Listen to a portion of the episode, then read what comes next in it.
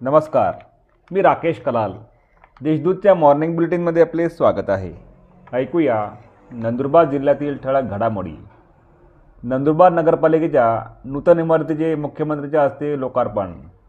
नंदुरबार येथील नगरपालिकेच्या नूतन इमारतीचे मुख्यमंत्री नामदार एकनाथराव शिंदे यांच्या हस्ते दिमाखात लोकार्पण करण्यात आले.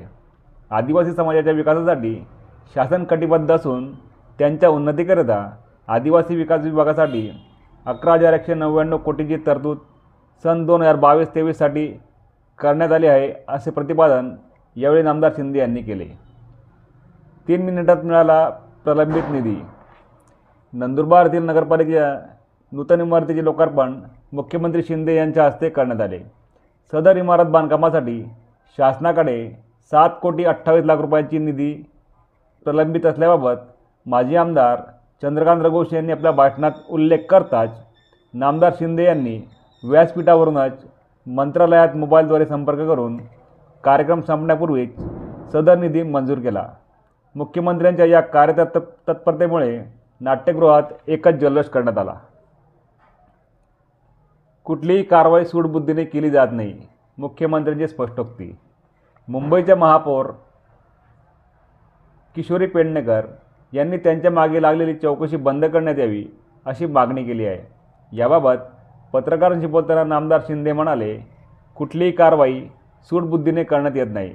अहवाल आल्यानंतर त्यावर कारवाई करण्यात येत आहे. कोणावरही अन्याय होणार नाही. याबाबत यंत्रणा दक्षता घेत आहे. कारवाईचा अधिकार आम्हाला नाही असेही ते म्हणाले. नवमतदारांनी नोंदणी करण्याचे जिल्हाधिकाऱ्यांचे आवाहन.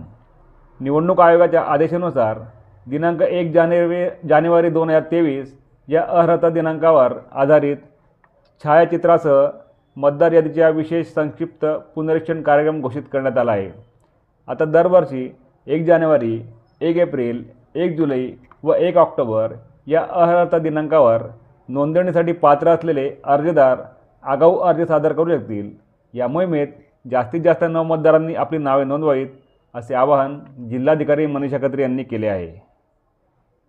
शेतमजूर सबलीकरण योजनेतील जाजक अटी रद्द करण्याची मागणी.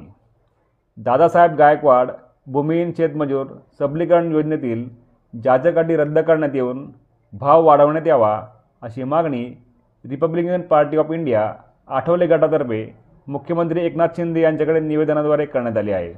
या होत्या आजच्या ठळक घडामोडी अधिक माहिती आणि देशविदेशातील ताज्या घडामोडींसाठी देशदूत डॉट कॉम या संकेतस्थळाला भेट द्या.